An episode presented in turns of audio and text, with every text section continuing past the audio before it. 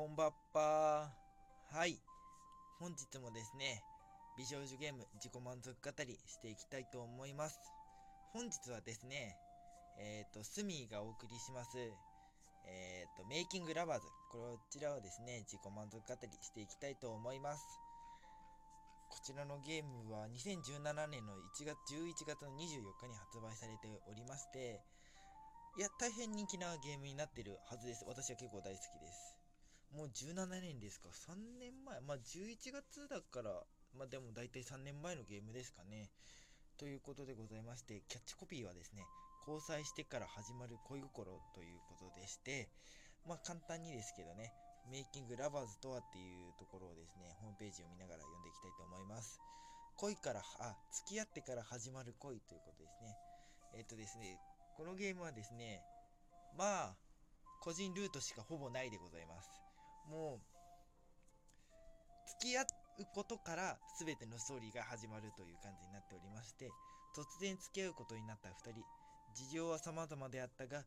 共に過ごす中で気づくことや本当の恋に落ちていた。本作は恋愛における交際後に終点を当てたゲームです。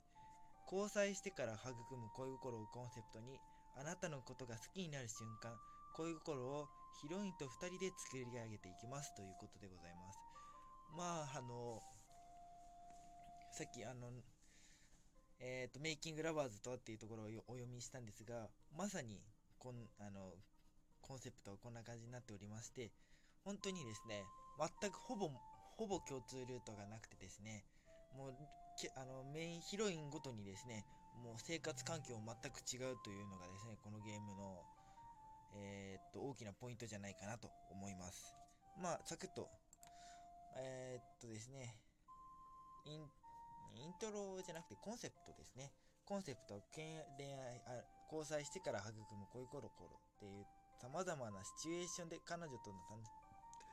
もうヒロインごとにですね、それぞれの共同の生活が始まっていくということで、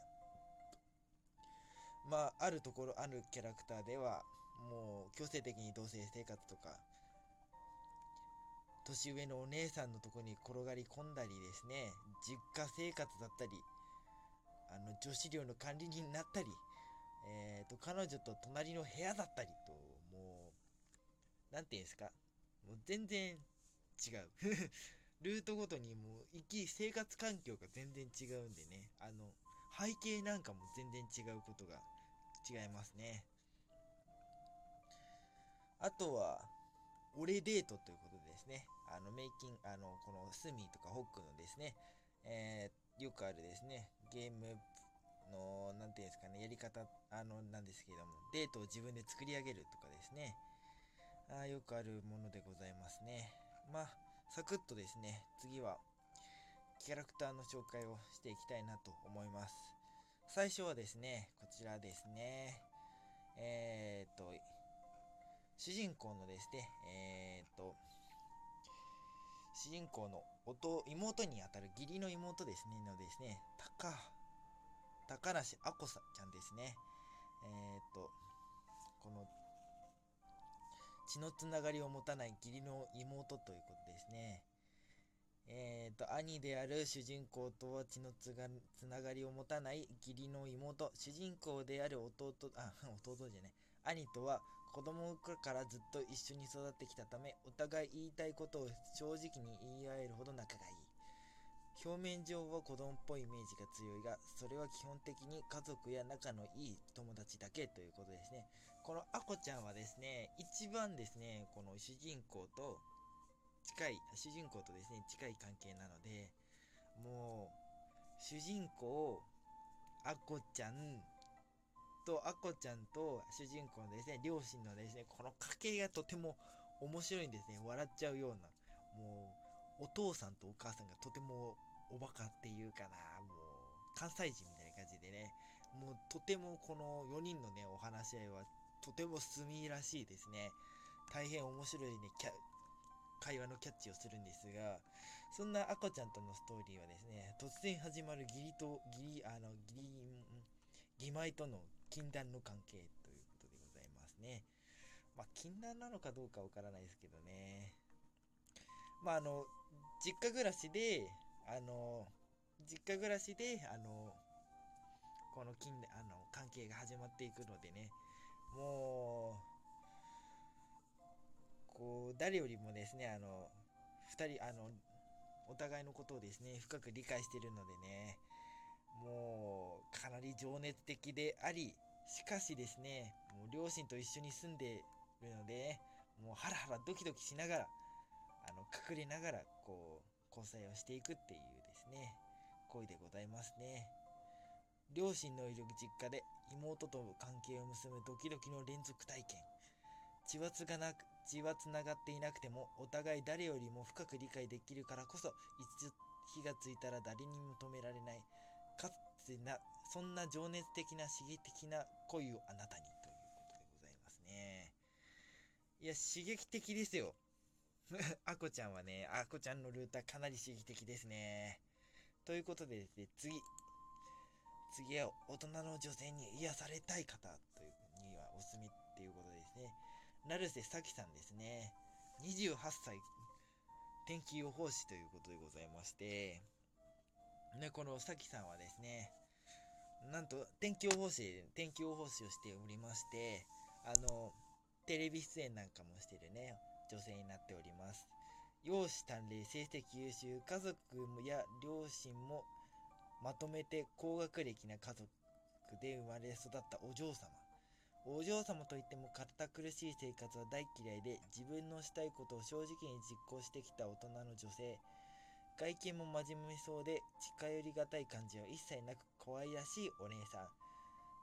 恋愛の話が進むと一歩引いてしまう臆病なところもあり誰も知らない誰も知らないだけで非常に推しに弱いということですね。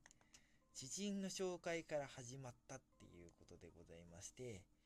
えー、っとですねどんな感じだったかな。あそうですどうですそうです。なんか合コンにですね。とあの主人公の友達と合コンに行ってそこにいたのがですねたまたまもう一人いたのがこのさきさんでございますね。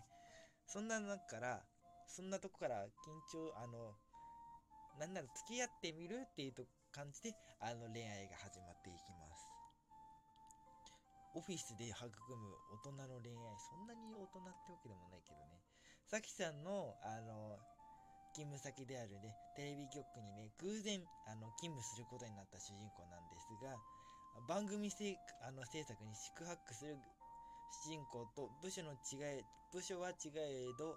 優しくフォローしてくれるさきさんって。そんなにですね、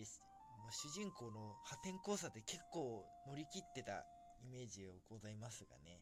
あの、二人の関係は特に公表せず、仕事とプライベートをしっかりと分けた大人の恋愛が社内恋愛のポイント。職場と家では大きく違う彼女の二面性。